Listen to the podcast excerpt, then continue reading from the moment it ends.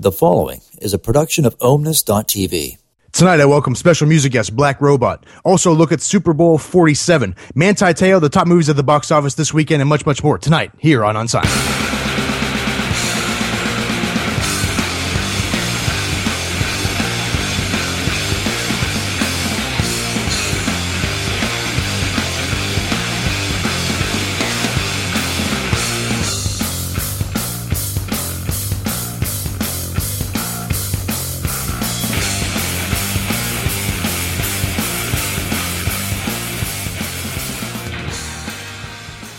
Welcome to Unsigned. My name is Ryan. Thanks for hanging out with me.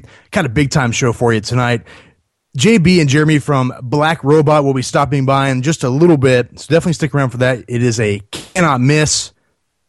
But uh, some things I want to get into tonight. You know, I'm sitting here uh, this afternoon at my house and I'm um, doing my show notes on Tuesday morning, like I always do. And uh, I got the TV on, I'm listening to little Dan Patrick, you know, flipping around, looking at you know news stories and what have you. And uh, this infomercial comes on for a product called WaxVac. I had to re- I had to rewind it. I was like, "What? Did I just really see this?" So basically, what this product is, it's a handheld ear cleaning device for ears. I'm like, really? Do we need this? What the hell? The ad reads as this: Don't use painful Q-tips that can damage your ears. And it shows a guy jamming a Q-tip into his ear. Then they show a guy with his wife, girlfriend, with a lit candle holding it over his ear. I'm like, I have never seen that or tried that, and why would you? No, no, this is much safer. The wax vac is much, much safer. It's a handheld sucking gun that you put into your ear. It also has different color silicone tips. Oh, it's almost a must have, right? Wax vac. Remember, if you get water in your ear, don't pound your head. Use wax vac for only $10. Wait, no, no, no, there's more. It also has a light attached to it, just like a doctor would use. Yes, because I often look inside my ear. I, I, am just interested uh, on who actually uses this product. Uh, the only thing that was really missing from this ad was the ShamWow guy. That was the only thing missing from this particular WaxVac ad. It's only ten dollars. Buy now. Can I borrow someone's credit card, please? Moving on tonight, uh, the Batmobile, which is a 1955 Lincoln Futura, which was modded from 1966 to 1968 for the television show, uh, which is you know obviously suited as the Batmobile, the greatest fan ever bought the Batmobile. The first time the Batmobile itself has actually been for sale, his name is Rick Champagne. So the vehicle came up for auction this past January on the 19th. It sold for $4.2 million. Kapow. Yes, $4.2 million. Although the Batmobile, uh, there's a little uh, tidbit of information for you, was first released in 1939. The actual Batmobile itself phrase was not coined until 1941. $4.2 million for the original 1955 Lincoln Batmobile. Talk about putting that in your living room and, and hanging out, right? You know, I like to call this uh, this particular segment here all thumbs. Uh, you know, I really love these crazy, wild stories. We, we cover them uh, pretty frequently on the show, and uh, most of them come from Florida, ironically enough. But uh, a Florida man uh, engaged over a dispute with his girlfriend allegedly bit his girlfriend's thumb off and spit it out the window while driving to Taco Bell, police say. Uh, Ricardo Marquez Davis, 35 years old, was chauffeuring his girlfriend to work Wednesday evening when an argument between the couple escalated. Now, uh, during the course of the drive to the Taco Bell, a verbal argument took place and she pushed the man in the head where he just proceeded to grab her hand and bite the tip of her thumb off and spit it out the window. I'm just glad that it happened on the way to to her work, I guess. So that way it didn't happen at work and no one got a tip of a thumb in the burrito or taco or anything like that. I, I guess it would you probably wouldn't notice, judging by the grade of meat they probably used there. But uh, the girlfriend was transported to the Holmes Regional Medical Center. The nurse uh, said the victim kept saying, "I can't believe he bit my finger off." Yeah, no kidding, right? Uh, they did say that the, the, the tip of the thumb was not retrieved and not reattached. They couldn't find it. So uh, somewhere in Florida, there's a woman at Taco Bell missing the tip of her thumb. This is a, a, interesting story. I titled it "Buckets," and I'm not talking about Kyrie Irving, uh, the Cleveland Cavaliers getting buckets with Uncle Drew. No, no, this is a whole different. Uh, this is a whole different game here. Name uh, this guy. Name uh, we'll just call him Richard. Uh, several businesses in his hometown, Louisiana, uh, including his former employee, Kenny Seafood was robbed. The 23 year old apparently forgot uh, his mask at home. So what's this genius do? he grabs a uh, five gallon bucket and puts it over his head and walks around the store. And he, he does get the cash out of the register, but uh, he failed to realize that the security cameras in the restaurant had already caught him because he entered in the building. You know, he's in camouflage and gloves. He's got burglary. The article says burglary tools. I'm not exactly sure what uh, Richard used as burglary tools or not to break into Kenny Seafood, but uh, he, he did get the uh, cash and was uh, later uh, apprehended at his home. so I don't know how much cash he got from Kenny Seafood or not, but that is one bucket head. Now, last week I did a bit about Lance Armstrong and his use of, uh, you know, performance enhancing drugs uh, and his big interview with Oprah this past week. The first part of it was actually really good. An outstanding job by Oprah getting the main soundbite. The rest of it is just, you know, fodder as far as I'm concerned. Uh, it was nice to see Lance Armstrong ball up for this. Now, even though it was years later after the fact, he really showed no remorse or emotion.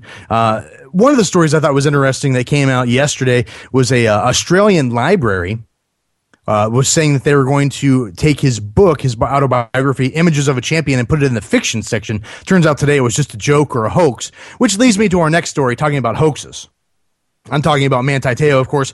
This is a crazy story. Uh, if you're not familiar with the story, let me give you a quick recap on it. Now, Manti Te'o is a uh, Mormon from Hawaii who was attending Notre Dame, uh, which is the biggest Irish Catholic school in the USA. No, that is not the punchline. Uh, this fall, uh, in this season, his grandmother died from cancer. And shortly after, it was revealed that his girlfriend was in a car accident and then died of cancer as well. Uh, obviously, a tragic story. Uh, so every sports media hub, including Fox, ESPN, Jim Rome, and his Gilbert Gottfried little beady eyes, were drooling over this story like a starving dog at a steakhouse. Well, as it turns out, it was revealed by Deadspin.com this past week that his girlfriend was not real at all. That the whole thing had been made up. Now, first, when I hear the story, I, I was obviously I was a little bit confused. I wasn't quite sure what to think. I wasn't sure whether I should laugh at this story or just bang my head against the wall with more space in between.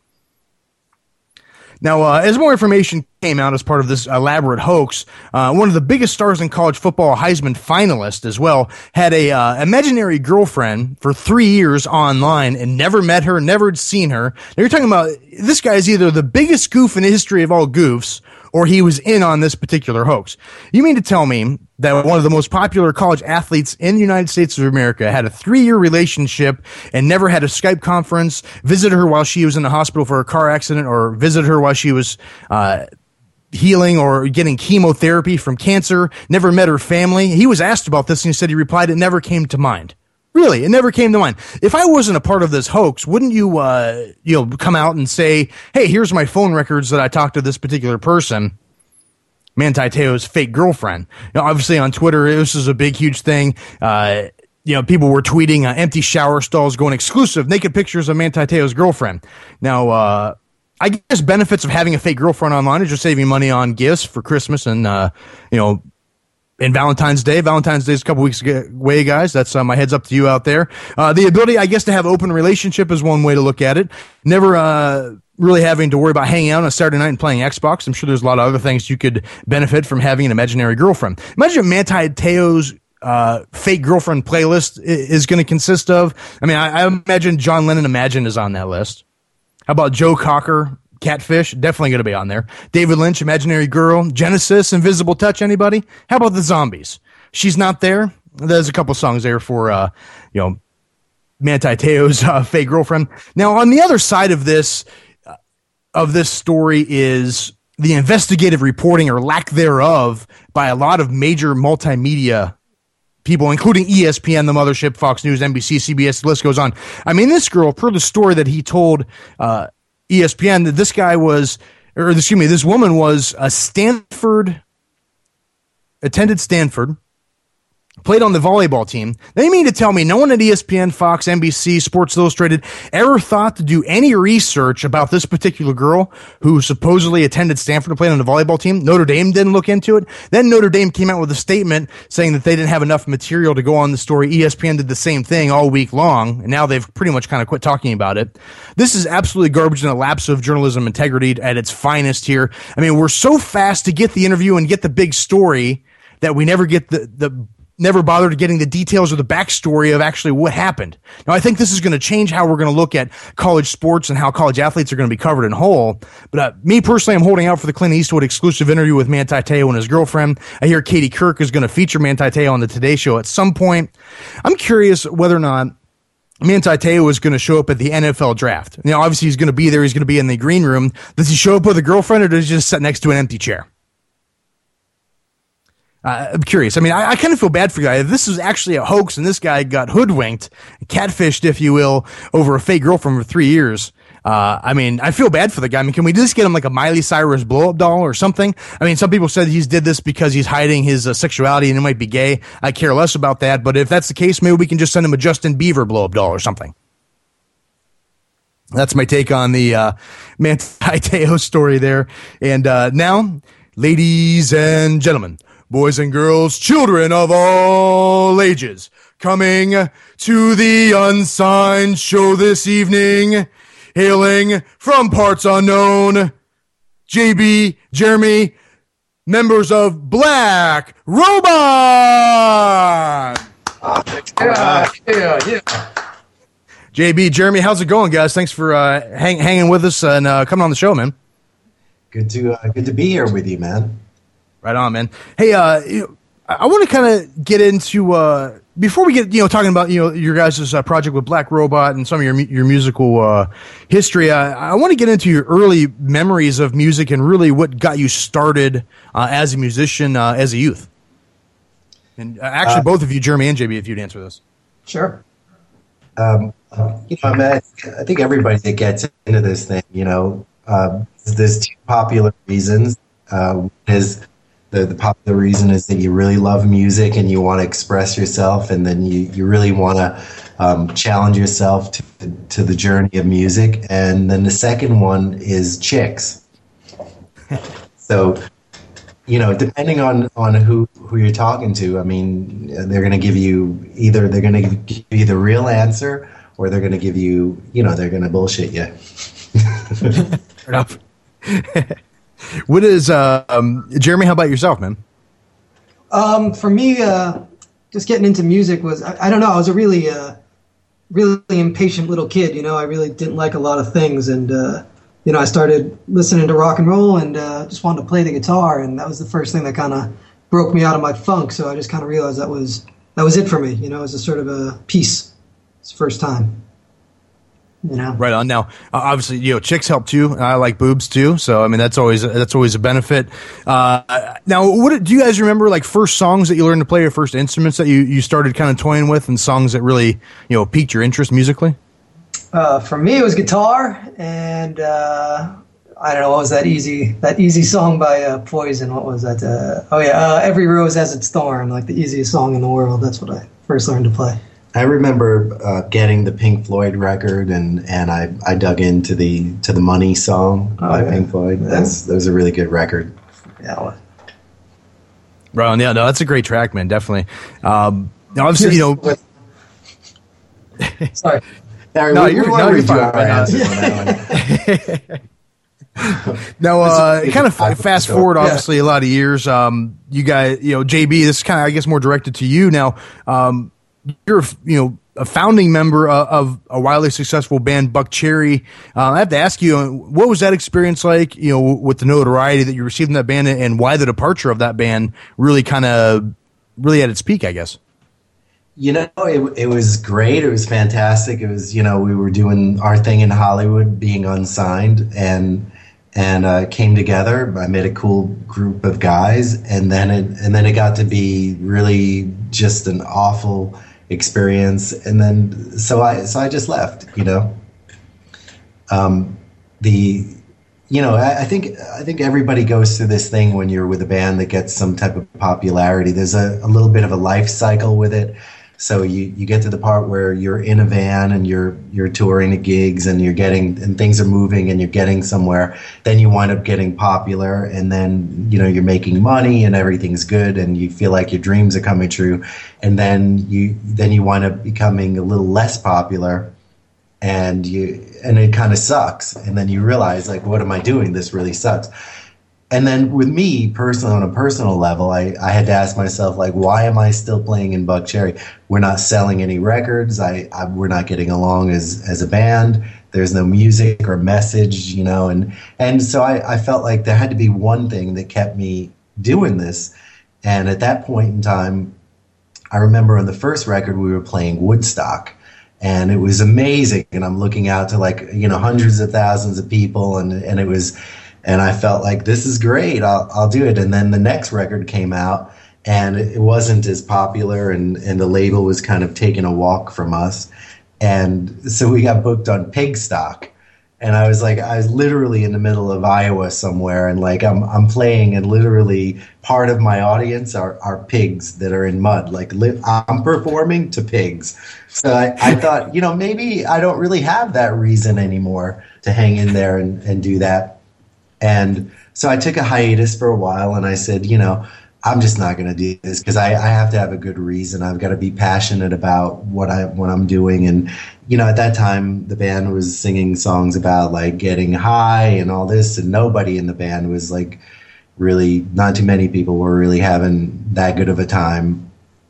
Um, so we we wound up. Uh, to, to me, I just said if I'm going to do another band, it's got to be something cool where I'm I'm really really into it and and that's how we wound up with, with Black Robot. So it, it took a while, but now I think that that I'm I'm doing something I really like.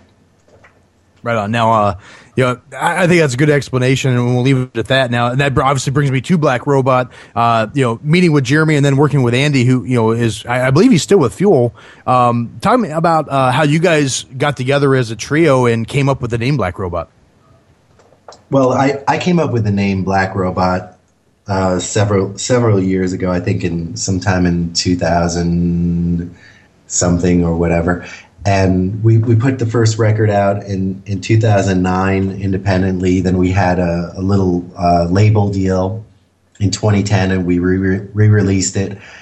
And um, so I've had the name with me for a while as part of a concept of, of what I wanted the band to, to be and to have the actual black robot be the, the band figure, the mascot. And uh, yeah, and, and Andy, Andy, joined along, and and uh, so we uh, we had a we had a singer that we had on the first record, um, and we decided that we needed to do something else, and we wanted Andy and I agreed that we, we needed to look for a singer that, that could really make our vision of what we wanted to do happen. So I scoured all over the internet. Like I, I heard the Journey found a good singer on, on YouTube. So I, I heard of all these things, you know, and like it, it's it's like the most brutal process in the world to find a singer, and um, and they're they're all nuts. Like singers are are basically just the biggest bunch of idiot narcissists. Like they're they're just they're maniacs. And I sent emails to like tons of people that I found online and they were the uh, first question would be like well how much money am i going to get paid? And and then uh and they they used to meet the strangest people. If you ever want to meet like crazy people just look for a singer. And so i ran across a, a video that jeremy did. I stumbled across it.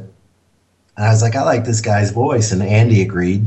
So we sent uh, we sent him an email back, and surprisingly, you know, Jeremy's not not crazy in that way. Not you know? anymore, no. Yeah, so so uh, we got together and started, uh, you know, auditioning him, and and uh, and it really worked out. Awesome. Yeah. Now, uh, Jeremy, uh, as far as, as far as your take on this, I mean, uh, what was your your audition like for JB and Andy? Uh, well, it basically consisted of him sending me some music that they had recorded. Because um, that was my first question: was all right, you know, that's cool. You know, you guys sound great. Let's let's hear what you're doing now. Let's hear the music. So he emailed me some tracks with no vocals, and uh, so I just kind of fired up the Pro Tools and uh, started singing over it, and you know, wrote you know wrote lyrics and a melody to a song to see if I was even feeling it, and I was. So I forwarded it to him and he's like, great, do another one. So I did another one, and he was like, great, do another one. Did, and then uh, you know, so we had something to work with when we got together, and we all uh, went up to JB's pad and hung out for a weekend, and just started just played music the whole time, and you know, drank and ate food, and just you know, hung out just to see what the vibe was between us, and it was great. And uh, everything felt flowing when we were working on songs, and you know, I realized they were open ideas. They realized I was open to ideas, and it all just kind of came together very organically. Very cool, man. And, and uh, the tracks we're going to hear tonight, I think, are definitely going to uh, put it put it in perspective for the people listening uh, to this particular broadcast. Now, um, I got to ask JB, kind of backtrack a little bit. Um, on these auditions, uh, did obviously did you bring other people in? And what is some of the? Did you have any really just out of out of your mind wacky auditions with singers?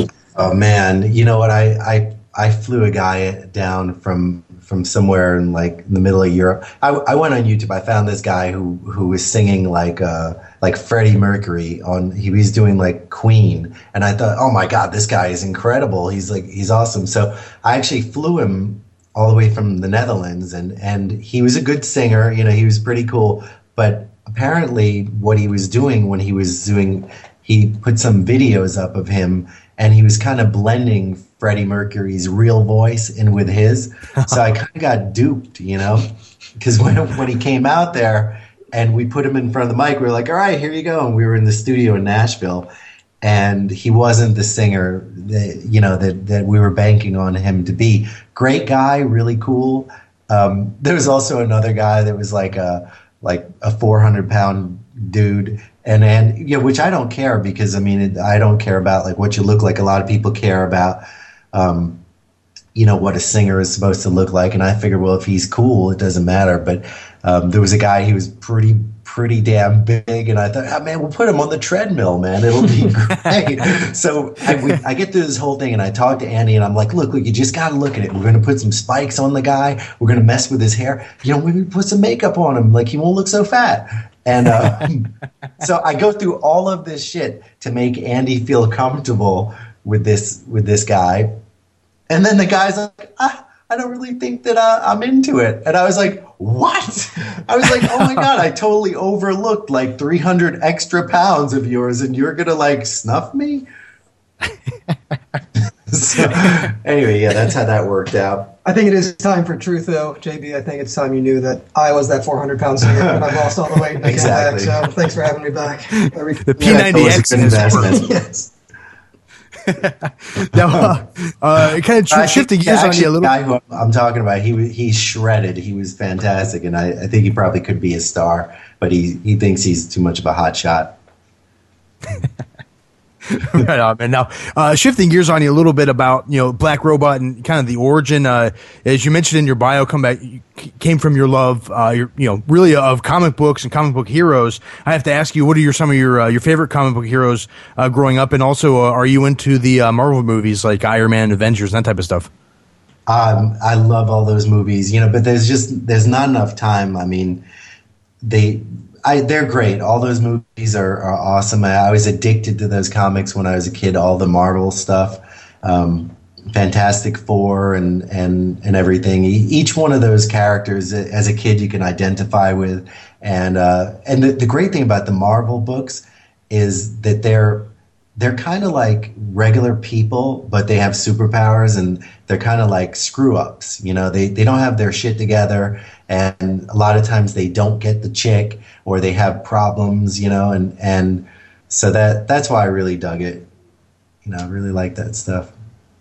Right on, man. Now, uh, I tell you what. Let's take a quick break, man. Let's let's take a look at uh, a track we're going to play tonight, which is titled "Stoned Again," which uh, I think really sets the tone, uh, the direction you guys are heading. I mean, this is definitely a full go, head bobbing, ass kicking, black robot overload, the voice guitars. I mean, it is sure to short short, short circuit your speakers. What do we need to know about uh, "Stoned Again" before we get that going tonight, man? um, you know, we just wanted to make a song that rock. We wanted to give one out to the to the stoners. You know, California, you can go and buy weed out here. Just so we're like, well, we might have an audience for this. crazy. All right. Well, cool. oh, man. Well, uh, I tell you what. I just want to get high. Uh, watch Star Trek on mute and put this on. Here we go. Stoned again. Unsigned.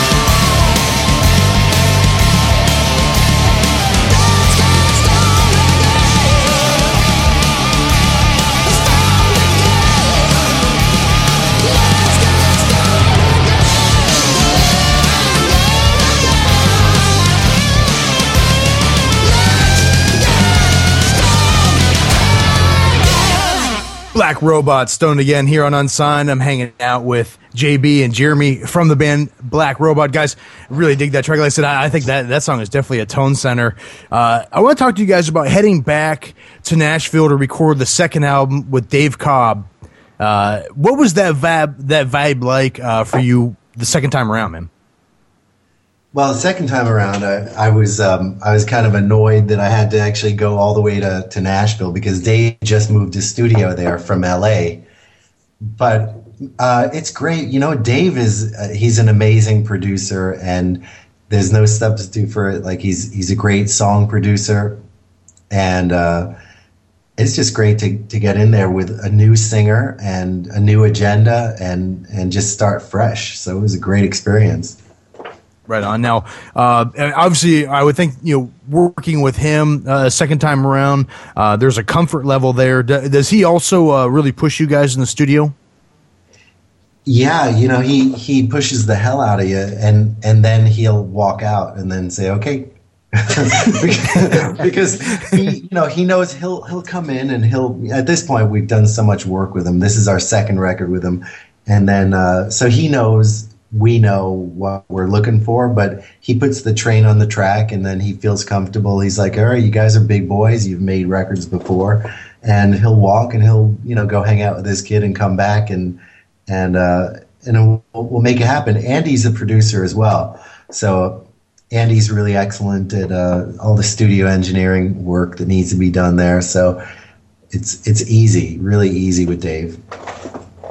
Right on that. Now you mentioned a new agenda uh, heading into the, the, the second record. Uh, the, obviously, the songwriting process with, with Jeremy coming aboard uh, changed a little bit. Jeremy, uh, what was the experience like for you going in? I don't know, you know, obviously your, your musical history as far as uh, recording. Uh, what was this experience like for you, man? it was pretty fantastic. I mean, going out to Nashville had a whole new vibe. I'd never even been there. recording there was great. Um, Dave Cobb's studio is also his home, so it was just really wonderful to like wake up and not have to go anywhere. You're not going to be late for the studio. You know, everyone sort of drank their coffee, ate their breakfast, rolled in, and then it was just you know we'd focus and go until we couldn't go anymore, and you know go get some food, and then go until we couldn't go anymore, and then hang out. And some of us would keep working on the song, some of us would go to bed, and then wake up and do it all again. So it was actually a lot of fun. And we did a lot of drinking. You know, we, we did, did a lot of drinking. A lot. There was like there was one night like there there were these. um what was that stuff? The scotch or something. I know, a bit Hayden. Yeah, we got we got Andy to yeah. to separate with sixty bucks for a bottle of good scotch, mm-hmm. and, which is amazing. To but we did, and uh, and we did two of those bottles. Yeah, and once, once we got the taste for it, yeah, we couldn't so stop drinking it. Yeah, so if, if, you hear anything on funny on the record, that might be from that. Day. That's from alcohol. Yeah. Scotch, Scotch, Scotch, Scotch, Scotch. Now uh, you mentioned you know you're in Nashville hanging out. Did you guys get down on uh, Broad Street at all and hang out, take in the take in the scenery? Where was that? Yeah, we went out one night. That was a lot of fun. Where was that club where we saw Shooter and Jamey Johnson, and they went up and did a song? That was really cool. Yeah, yeah. We we went out. Our friend Shooter Jennings, um, he was out there at the same time, coincidentally, and and that guy Jamey Johnson was there, and he's a big country star. I don't know very much about country, but someone said, "Hey, this guy is really big in country. He wrote Honky Tonka Donka Donk," and I'm yeah. like, "And the guy got paid for that song?" And right. because I, like I said, I don't know, I don't know anything about line dancing or whatever. So we leave, and they said, "Well, we're going to go to another party." So I'm thinking, "All right, well, cool." And then the guy drove his tour bus there, like you know when you drive your your like you know Fiat or something to the club. Like he took yeah. his tour bus there, and that's where the party was. Yeah, it was outside in the bus. Yeah. We, it nice. took us like tw- we got kicked out in like twenty minutes. Yeah, yeah, that's right. Because we went to another bar though. He came. With no, no, because the the one guy was. Oh, that one dude who was crazy. Yeah, we we had we had a tag along friend that was got us kicked off the bus, yeah. but you know. no, he wasn't with us. Yeah, but we we just got thrown out. Yeah, we got thrown out because yeah, we were just you know, yeah, because we weren't hot chicks. Is really what it comes down to. We weren't. Yeah, right. you know, it, we're not bad looking, but. it's it comes down to the whole boob thing, man. It really does. We uh, lack the anatomy to stay on the bus. right, fair enough. No, uh, there's no shortage of uh, of kick-ass bars in Nashville, no doubt about it. Uh, now, speaking of you know going to clubs, being live shows, what is the uh, most interesting thing that's happened to you at a live show or to you at a live show? well, this isn't interesting, really, to me. I mean, to anyone else, but to me, it was kind of funny. We were I was playing in another band at the Roxy, and uh, Jerry Cantrell stumbled up on stage, like kind of not incoherent, but clearly not really sure who where he was. He was asking for like Johnny, and there was no Johnny in the band, and he was just staggering around. We're like, holy shit, this is Jerry Cantrell. What's up, man? He's like, hey, I love your band. Johnny's awesome. We're like, there's no Johnny in this band. He's like, yeah, no, I was listening to the songs. It's really great. Maybe I'll play a song with you. We're like, yeah, dude, but you know the songs? Like, yeah, yeah, yeah, yeah, I know the songs. Like, yeah, just, just, uh, here, I'll be waiting off stage. We're like, all right. And then he just sort of disappeared. No. was, was that anywhere between 2003, 2008? No, it was like three years ago. Oh, it was three years ago? Um, Okay. was that 2008? No, it was like 2009. Yeah, It's yeah. three years ago. Yeah. there was a period where. that new Alice in Chains thing had come out. Oh, it had come out? It had come out. Then that was just an unusual. Yeah, I don't know. Alice in Where, I don't know Chains where he was just going. event. It was odd. That just, I don't know, just jumped out to me. I thought of it. When No, no, that's cool. Random Jerry Cantrell sightings are always. Uh, I don't know if they're they're running rampant at the Roxy or not, but uh, hey, uh, you guys have the new album uh, by the band it's supposed to be coming out sometime this year. Um, Yes. Do you you know we talked off air a little bit. You know, you have tentative date sometime around this year. Um, what is what is your expectation of this album, and uh, you know what is the tentative name of the album, if you don't mind?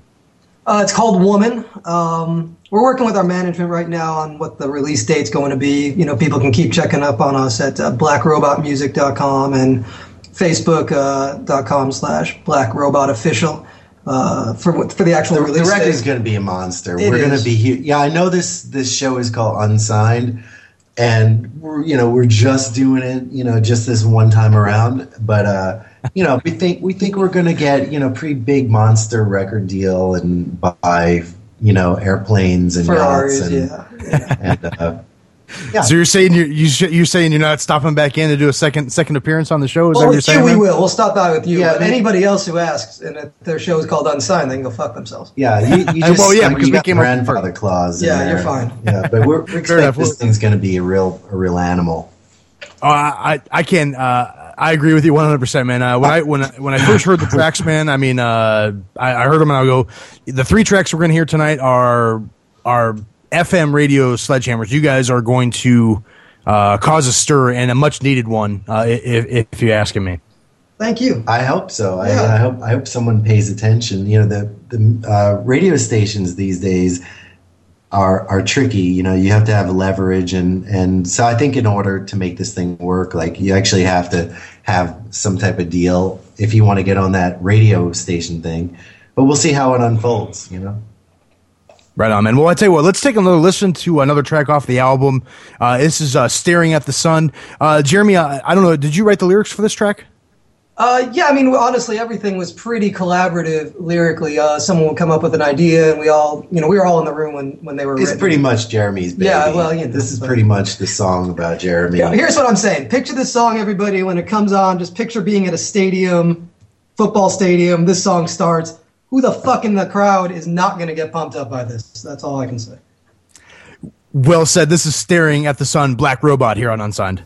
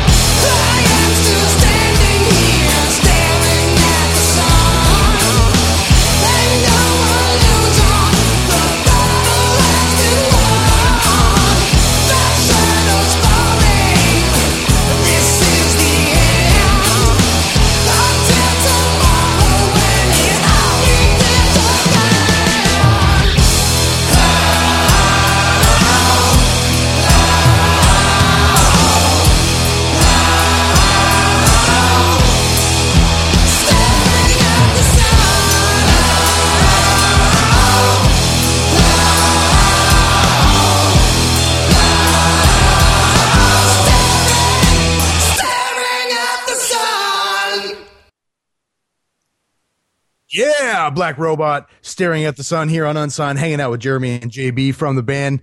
Now, guys, uh, hey, the show is called Unsigned as we talked about, and you know, for a lot of reasons, uh, it's called Unsigned, not just you know for some of the uh, the artists we talk about, but uh, w- what I want to get into is your guys' take, and we were kind of talking about this off air a little bit. Uh, the music industry, uh, has changed obviously a lot in the last 10, 15 years. Uh, JB, you've, you know, you've been, you know, with, with Buckcherry, uh, through that whole ride with FM radio. We again talking about that off air. Uh, what challenges do you guys see or face w- with Black Robot, and how, where do you see really the, the industry going uh, today? Where do I see the industry going? That's a good question. Um, you know, I, I, like what's going on now. You know, where where they find these uh, singers on TV. You know, I think that's cool. I think it's kind of expanded. Um, and then I, there's things I really can't stand, which is uh, you know, where they make all the music on a computer and, and then they're pumping out Justin Bieber. So I, I think it's just going to see a lot of, I think the people that, that want to find good music that's made with guitars and people that really can sing, I think those people are going to find their music like the way a lot of people in Europe still look for that out of a band. And then and then you know america like we're consumers and and we don't really care you know we just want like the fast junk food. So you're going to have that that shit that's processed and spit out. That's not going to be, you know, you're not going to listen to it in ten years. So you, you, you know, I think it's just going to be like whatever whatever you want it to be. You know, you can get anything that you want, and and for, unfortunately, if you want McDonald's, you're going to get McDonald's. You know, I, I, think that's a that's a good analogy, man. Uh, Jeremy, uh, how about yourself, man? Well, you know, I do have to say, I it, parts of me think it's very exciting right now because you know I don't know what you you know what you think about economics and whatnot, but you know you hear all the time about you know that the the middle class has disappeared, and you know maybe it did decades ago, but in music it seems like there actually is an emerging middle class. Like before, it was either you got signed or you didn't, and if you got signed, maybe you know at least you had a shot, and maybe they released your record, maybe they shelved it, maybe you hit it big, you know, uh, maybe you got on the ride that Buckcherry went on or you didn't, and you ended up teaching guitar lessons and playing in a wedding band if you wanted to make a living. And now with the internet and being able to do it yourself and there being less gatekeepers, there is a middle class. You can go and hustle and do it yourself and maybe not be a rock star, but you can make a living doing it. Whereas before, I don't think that was really an option. You just needed the push from a label. That was the only way to get in the channels. And now everybody has access to YouTube and Facebook and Twitter, and they can pump their stuff up. And if you've got the ambition and the drive and the desire and the songs and the talent to back it up, you can kind of make it yourself. Whereas before, you did need to rely on somebody with more money and more connections. Don't get me wrong; those things still help. But there is a middle class now where you can do it yourself. It's in your control, and that's kind of exciting. No, it, right on, man. You know, I, I ask that question to just about every band that comes on the show week after week after week, month after month. And uh, you're probably maybe the fifth or sixth person that's almost given that exact answer that there really is a middle class. And, and I, and I'll reiterate that I, believe it's the same thing with with radio as well. I mean, there's tons of radio stations across the country. There's tons of internet stations, and you know, you know, just saying, hey, you know, submit your song and we'll play it. You know, well, hey, yeah. that's great. You know, but uh, sometimes getting you know a little extra never hurts. You know, and uh, and that's really I think what this show is all about, and, I, am glad you guys have taken the time to come on tonight. Now, uh, kind of switching gears from, from that topic, uh, lightening the mood, the mood a little bit. Uh, I'm curious what you guys do in your free time when you know you, you got your uh, recording and you know promotions, you, you, whatever you're doing in your family life. Um, what do you guys do to uh, to kind of unwind, man? I go to the beach, man. I mean, why live in yeah. Southern California if you're not going to go to a beach? Yeah, we're, we're pretty lucky. We're, we're lately it's it's uh it's today it was 80 degrees out. Yeah. Compared and, and Jeremy was saying that it's one degree out. In, yeah, I'm uh, from Illinois. I'm from north yeah. of Chicago, and I was talking to my parents, and I was like, "Oh, it's 80 here." They're like, "Oh, that's only 79 degrees warmer than it is here." I'm like, "Come on!" like, "Nope, it is one degree out." I'm like, yep, yeah, that's why I left. I love you, but God, you can't beat this weather. It's great. Barbecuing on January 22nd. What is today? That's great. Yeah, but I, I agree. I mean, I, I, here in Nashville, it's actually rather cold for, for Nashville. Weather is in the 30s today, but uh, I grew up in Northeast Ohio, outside of Cleveland. So, uh, you know, I talked to my, my sister and uh, my mom today, and they're like, "Yeah, it's negative 10 today with like yeah. eight inches of snow." I'm like, I'm like, oh, I was like, sunshine and 35, you know, like I'm, I'm, it's, you know, not that it's great, but hey, it's, it's better than having snow up uh, past my ankles. Yeah, you know, I Yeah. went up to a Big Bear, which is like a mountain that's about an hour and a half northeast or just east of LA, depending on where you're coming from. And there's snow and there's all that. And it's so much fun. It's fantastic to visit, but it's also great to just drive down the mountain and be in the hot sunshine again. It's fantastic. Right on, man. Uh, JB, how about yourself, man? What are you, uh, what are you, uh, doing in your free time, man? You know, it's it's funny because uh, um, I do have a, a, a little bit of free time now, and, and mostly, you know, I, I I I've been learning how to play guitar. I mean, I'm a, I'm a bass player, but you know, I learn how to play guitar, and I buy guitars, and I buy amplifiers, and all that stuff, and and so I just goof around with that, and then you know, we we go to the beach, and and uh, you know, we go camping, and we drive up north, and and uh, but mostly, like if if it's gonna be wine. like to yeah, we, we do a lot of drinking. You know, we're really good at it out here. we're talented at drinking, Yep. so you know, we have a lot of free time. Yeah, do what you can do best. That's what my parents always told me to do. There you go, man. Well, hey, man, uh, if, if you guys are ever in Nashville, man, definitely let me know, man. Uh, I'd definitely like to uh, hang out. I'll, I'll show you around Nashville, and we'll definitely hit up some bars, man. Fuck yeah. Oh yeah, we were out there. Uh, we we went to a great bar out there. I think like one that, that Nicole Kidman goes to. She lives out there, right? Yeah, Oh, yeah, oh, dude, there's tons of people that live out here, man. I mean, there's, I mean, you know, I mean, dude, even Billy Ray Cyrus lives here, man. Yeah, I, pay, I paid. I went to one place. I paid like L.A. prices. It was like fourteen bucks for a beer. Yeah, It was weird. yeah, man. It's, uh, dude, Nashville is, is basically country LA, I would assume. yeah. Yeah, you have big hair. I love it. Yeah. It's awesome. Now, uh, I'm curious, man. Uh, Y'all, by the way. Yeah, y'all. Yeah. I was thinking curious, what now? I'm curious about uh, what you guys are. Uh, you know, what do you listen to in your free time musically, man? I mean, is there any bands out there right now that you kind of like? Oh man, I really dig what they're doing, or you know, uh, their sound or their voice, or you know, their rhythm section. Is there, is there certain bands out there that, that you guys are really digging on? You know what I'm into, and this is crazy. I, Bruno Mars. I think that guy is. His voice is incredible. His band is amazing. The songs are there. Like, I mean, he's he's put through the pop filter and everything. But if if you strip it down, you know, he's just a classic artist. I, I love that guy. He's Yeah. he's great.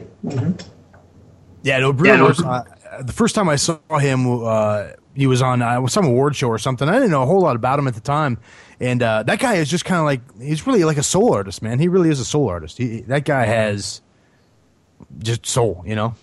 For sure. Yeah, he's great. Yep. What else is Cool. out Well, there? hey, uh, now? Well, I'll, I'll plug a friend's band of mine that's uh, coming up, and they're doing pretty good. And they're uh, they're a great band. They're called Vintage Trouble. So if you haven't seen that band, check them out. They're pretty fantastic. Who do you know in that band? Uh, I used to be in a band with the bass player. Oh, the bass player. Yeah. Oh, okay. Two bands They don't need one. the help. They don't need the help. They no, they're doing help. great, but they're fun. You know, go check them out. delete that last sentence. No, no, keep them in. I like. I want my friends to succeed, so it's great. Well, cool, man. Hey, uh, I would definitely, uh, you know, I hate to do this, but you know, if they're interested, uh, send them our way, man. We'll, uh, we'll, we'll get them on, play some tunes, man, and talk to them. Sounds good. Cool, man. They might, hey, uh, might, have, might have outgrown us, but Yeah, they they might. T- no, you know what? They're not going to be on a band on a on a show called Unsigned because they they're signed. I don't think they They're they're with McGhee. Yeah, but that, they're not signed on a. Oh, is They that might label snub now? them. They Uh, might yeah, snub them. I don't know. You can give it a shot. I don't Yeah. know. All right, fair enough. Now, uh, if people are interested in uh, Black Robot and want to find out more about you guys, what you're up to, uh, how can they get a hold of you, man? Uh, go to our website, blackrobotmusic.com, uh, or on Facebook, Black Robot Official. Right on. Well, hey, uh, we close tonight with the song "Goodbye," fitting to close the interview. Uh, this song, uh, I got to ask, man, uh, who, who or what is this song particularly about? Well, you know, it's about uh, it's about missing the one you love. You know, for various reasons, whether it's travel or infinite travel or whatever it is that sort of makes you miss the people you love. It's the ballad, and if if you can't relate to it, your heart is like a black piece of coal. I'm just kidding. No, you're not. That's This exactly song true. is really emotional, man. Well, it- You're it's not a in great tears. track, man. By the time it's over, then you probably are dead inside. Well said. Hey, uh, JB, Jeremy, uh, thanks for stopping in, man. It's been a pleasure talking with you guys, and uh, keep in touch, man. It's been a pleasure. bet. Thanks Absolutely, for man. us. Thank you. Wonderful. Black Robot here on Unsigned. It is goodbye.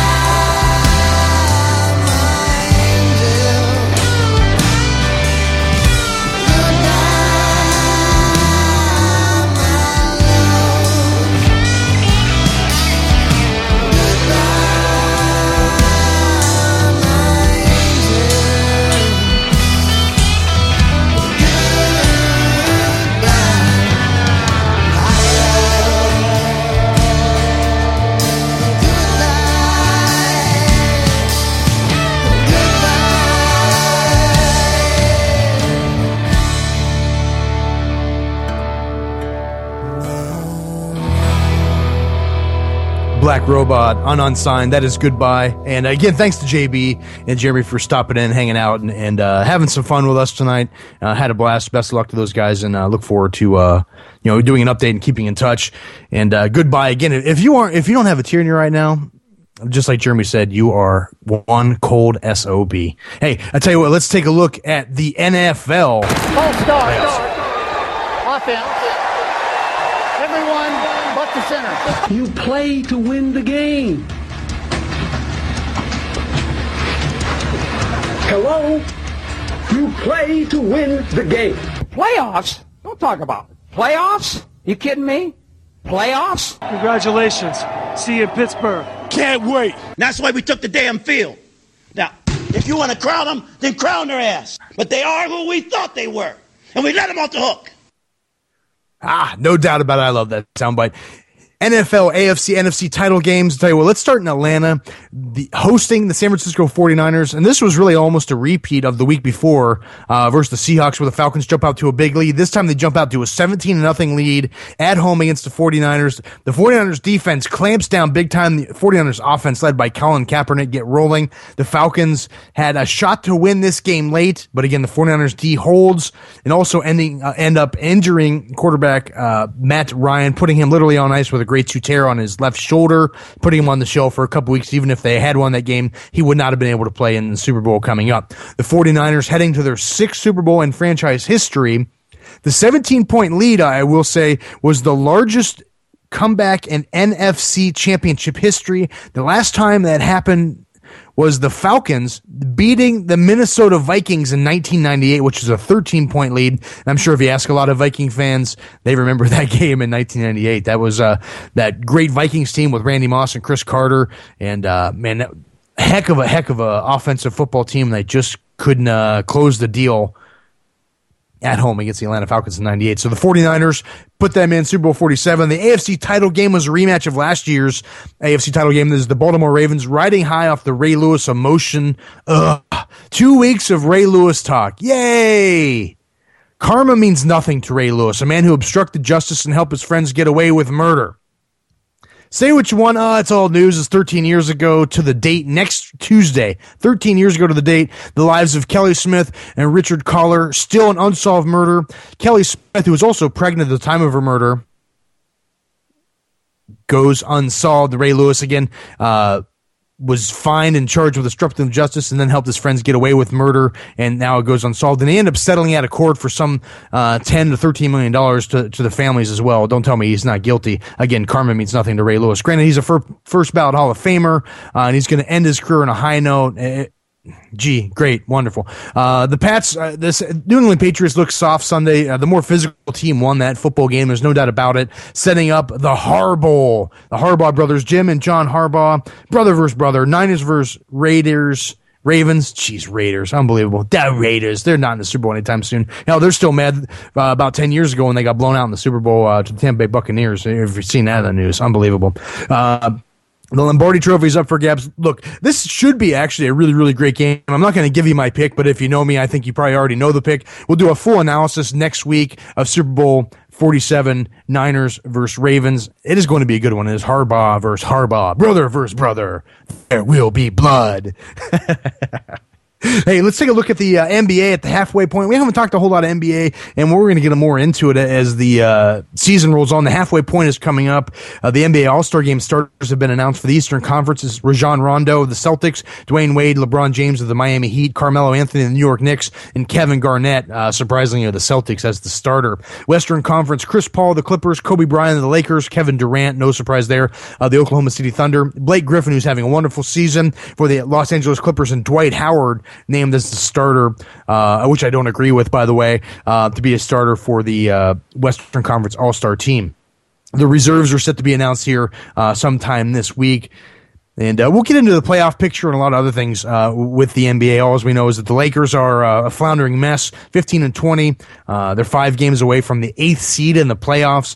Far cry from the playoffs, a big mess in LA. And again, we'll get into a lot of those details in the playoff picture and the halfway mark of the NBA into next week. Let's take a look at the movies at the box office this past weekend. Starting with number 10, working our way up, we have The Hobbit, An Unexpected Journey. The movie Last Stand at 6.1 million. Les Miserables at 7.5 million. The Django Unchained, the D is silent, 7.7 million. A Haunted House, 8.1 million. Broken City looks like a pretty good film, 8.2 million. Gangster Squad at 8.6 million. Silver Lining Playbook, 10.7 million. Zero Dark 30, which is getting great reviews, 15.8 million. And Mama, a horror film about some, some kids. Nothing more creepy than a bunch of kids in a horror film. See Children of the Corn, uh, 28.4 million. That's our movies this week at the box office. Look, again, I want to thank uh, the guys from Black Robot for stopping in. And uh, check us out next week. We have the Lauren Wolf Band from Chicago, Illinois. Uh, really great band. Uh, so definitely check that out next week and really a lot of great artists coming up as well. The Hush, Fiction Reform coming up in February, and uh, some surprise guests coming up in March as well. The schedule is booking fast. Check me out on Twitter, Ryan underscore unsigned. Hey, it seems harder to enjoy the finer things in life. Until next time, do so, everybody.